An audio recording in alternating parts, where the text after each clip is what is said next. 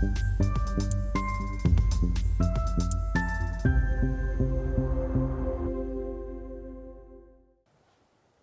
Bonjour, bienvenue sur SR TV dans notre thématique bourse où un gérant vient nous partager ses convictions, ses valeurs préférées du moment. Aujourd'hui, c'est Nicolas Budin, le responsable de la gestion valeur européenne chez Myria Asset Management que nous recevons.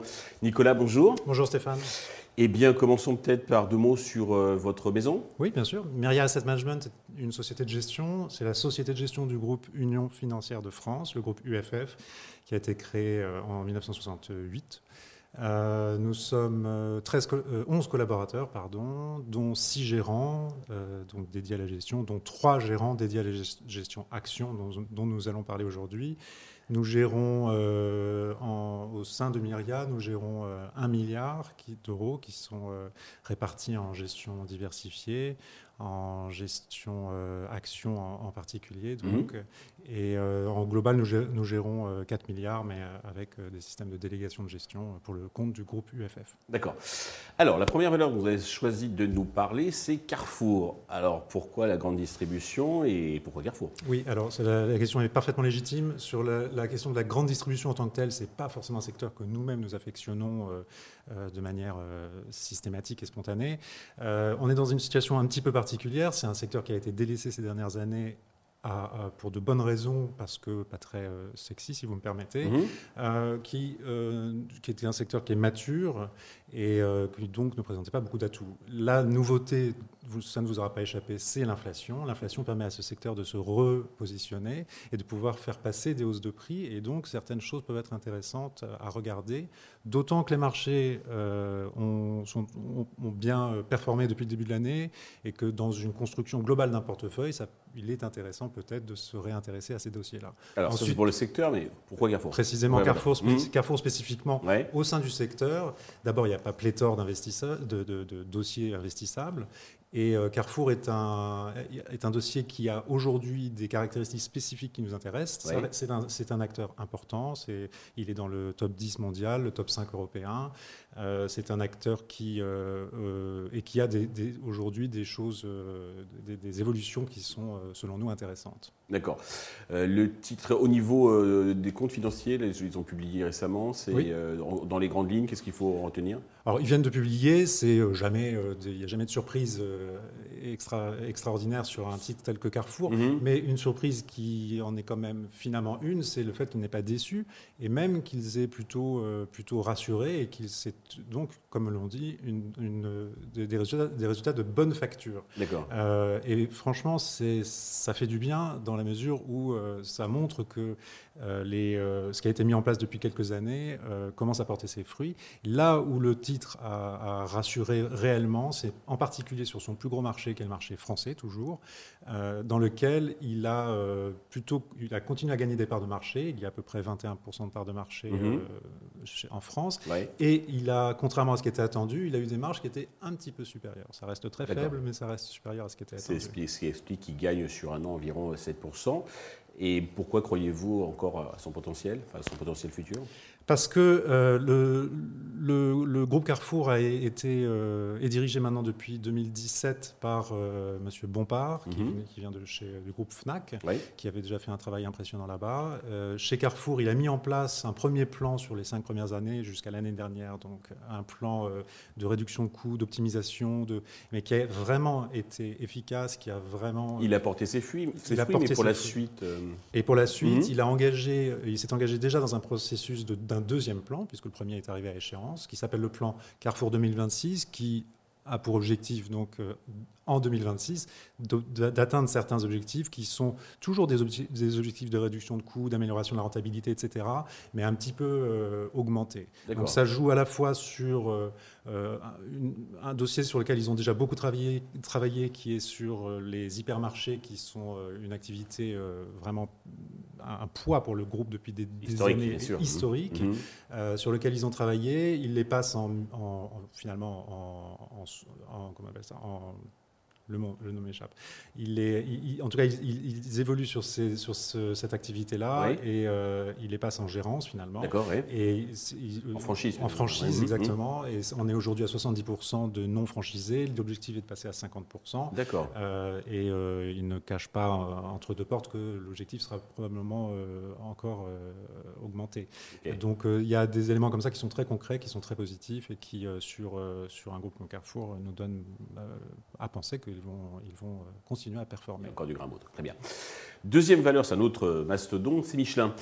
Alors pourquoi Michelin? Qu'est-ce qui vous plaît chez le Bibendum? Alors oui, c'est ça. Alors c'est pareil, c'est pas forcément le, le, dossier le plus euh, sexy, le plus sexy euh, du monde, mais on est dans une configuration de marché où on cherche aussi des dossiers qui sont à la fois euh, qui peuvent répondre aussi aux nouvelles attentes du marché, qui a mhm. l'air de se positionner sur un nouveau cycle. Mhm. Donc des, des, dossiers porteurs, mais un petit peu aussi sécurisant d'une certaine manière. D'accord, solide. Donc solide. Mhm. Michelin est un dossier solide, c'est un management solide, c'est un management qui délivre, c'est un dossier qui est, euh, c'est un, des leaders, c'est le numéro 2 mondial de, des pneus. Euh, c'est, euh, et c'est vraiment un, dossier qui aujourd'hui euh, offre des, un potentiel dans ce contexte. C'est un petit peu, si vous voulez, une approche top-down, toujours dans une construction, construction de portefeuille, avec un, on cherche des, des, secteurs cycliques, des mhm. secteurs value. L'automobile y répond bien à côté de certains constructeurs, on va avoir des, euh, équipementiers et en particulier des pneumaticiens. Michelin est, euh, pour nous euh, un, un Côté financier, quelles étaient les dernières Alors c'est pareil, ils viennent de communiquer. Alors Michelin non plus, c'est pas, disons, c'est on est même un peu fébrile quand on attend le résultat de Michelin parce qu'on sait que ça ne va pas être tonitruant. Euh, c'est un management extrêmement prudent dans sa communication qui, euh, qui d'ailleurs, j'ai trouvé ça intéressant cette fois-ci encore une fois parce qu'ils ont, ils, donnent des perspectives en disant qu'elles sont prudentes. Donc j'aime bien déjà le concept euh, de, de, tout de suite calmer les ardeurs éventuelles qui pourtant n'étaient pas, pas déjà énormes. Donc, Ils distribuent du ils distribuent du dividende. C'est pas là-dessus qu'on les attend en premier, mhm. euh, contrairement à Carrefour d'ailleurs. On aurait pu en parler. C'est quelque chose qui était intéressant chez eux. Mais donc c'est pas là-dessus qu'on les attend en premier. C'est plutôt sur ah, sur l'amélioration de la rentabilité. Euh, Michelin est numéro 2 mondial. Il a 14% de part de marché. Si l'on se concentre sur une activité euh, qui est très intéressante chez eux, c'est plutôt la premiumisation. Si l'on regarde le, dans, dans l'univers de l'automobile, là où on a de la croissance à venir, c'est pas sur le thermique, on le comprend bien. C'est plutôt sur les sur les sur les automobiles euh, électriques, sur l'électrique, sur, ce qu'on appelle les, véhicules électriques à mmh. batterie. Sur, ces, sur ce marché-là, euh, Michelin, euh, là, si on prend un exemple précis, depuis 7 ans, il y a 200 nouveaux modèles qui sont... Qui sont Plutôt premium, et ce qui va permettre peut-être donc de compenser la hausse des prix des matières premières. Alors ça, c'est quelque chose sur lequel ils ont répondu jusque-là et qu'ils font toujours. Mmh. Vous avez raison, c'est une vraie valeur ajoutée de, Michelin. et sur ces 200 modèles, ils en équipent plus de 25%, alors que sur le marché global, ils ont 14%. D'accord. Là où Bridgestone et, et Pirelli le numéro 2 le numéro 3 sur, les, sur ces modèles-là sont à peu près à 15%. D'accord, ok. Donc ils ont vraiment une force là-dessus. Ils sont appréciés par les constructeurs parce qu'ils ont une valeur ajoutée, parce qu'ils sont premium. Et si l'on va encore un tout petit peu plus dans le, dans le détail, sur, la partie, euh, sur cette partie automobile électrique, véhicule électrique, euh, sur la partie premium, ils ont une part de marché qui est trois fois supérieure à leur part de marché globale sur cette activité-là. Ce que je veux dire, c'est qu'ils ils sont positionnés sur la partie la plus dynamique, sur la partie où le pricing, le pricing power est le plus important, mhm. et euh, c'est assez prometteur pour euh, une amélioration encore des marges sur ce, sur ce groupe. Pour ce groupe. C'est clair. D'une manière plus globale, pour conclure, comment voyez-vous l'évolution des marchés sur les prochains mois? C'est la question à 100 000 euros. Oui, ben, c'est la question à laquelle je, tout le monde essaie de répondre à chaque fois. c'est notre métier. Et euh, c'est déjà, on peut, si on part de ce début d'année, c'est aller très vite. C'est-à-dire que les, le marché a, fortement euh, performé, mmh. déjà, rebondi. Euh, sur des bases solides, sur des choses que l'on attendait d'une certaine manière. Je ne dis pas qu'on l'avait vu en tant que tel, mais sur les, fondamentaux, sur ce qui a fait que le marché a rebondi, on l'attendait. La, réouverture, la réouverture de la Chine, euh, qui, a, qui a entraîné une amélioration euh, de, des chaînes d'approvisionnement, de la tension ouais, C'était pas précisément daté, mais c'était dans Voilà, on savait que ça allait venir. Mmh. Le, bon, un hiver un peu plus doux que ce qu'on aurait pu craindre, surprise. Tant, mieux, mmh. mais du coup, ça a entraîné des, des, prix d'énergie plus faibles et donc une inflation en Europe qui s'est calmé, on va dire, mmh. et qui est en passe de se calmer d'autant plus. Du coup, c'est en chaîne évidemment, des résultats de société qui ont, qui, on le voit en ce moment, qui sont plutôt, plutôt résilients, et une macroéconomie, on le voit avec les PMI ou autres, qui, sont, qui, qui se comportent bien aussi, et plutôt des, des choses positives. On attendait ces choses-là d'une certaine manière au mhm. cours de l'année. Elles sont arrivées plus rapidement que ce que nous, on pouvait le penser. Bon. Euh, et la réaction du marché, comme très souvent, nous a surpris par euh, sa, activité. son activité, sa force. Mhm. Euh, donc ça, c'est le statut actuel. Les dossiers que j'ai choisi d'aborder aujourd'hui, si ce sont ceux-là, c'est parce qu'on est dans cette situation-là. Et c'est parce que même si l'on cherche toujours à privilégier des secteurs value euh, et des secteurs cycliques en particulier, mhm. euh, typiquement les banques, euh, l'automobile comme on vient d'en parler, ou pour ceux qui peuvent le faire encore, l'énergie, le, pétrole, mhm. on va essayer d'avoir une, une, vision un petit peu prudente, même au sein de ces secteurs, pour les, pour les trimestres à venir. Mais donc on est positif sur l'année toujours, mais en partant d'un point déjà bien haut. D'accord.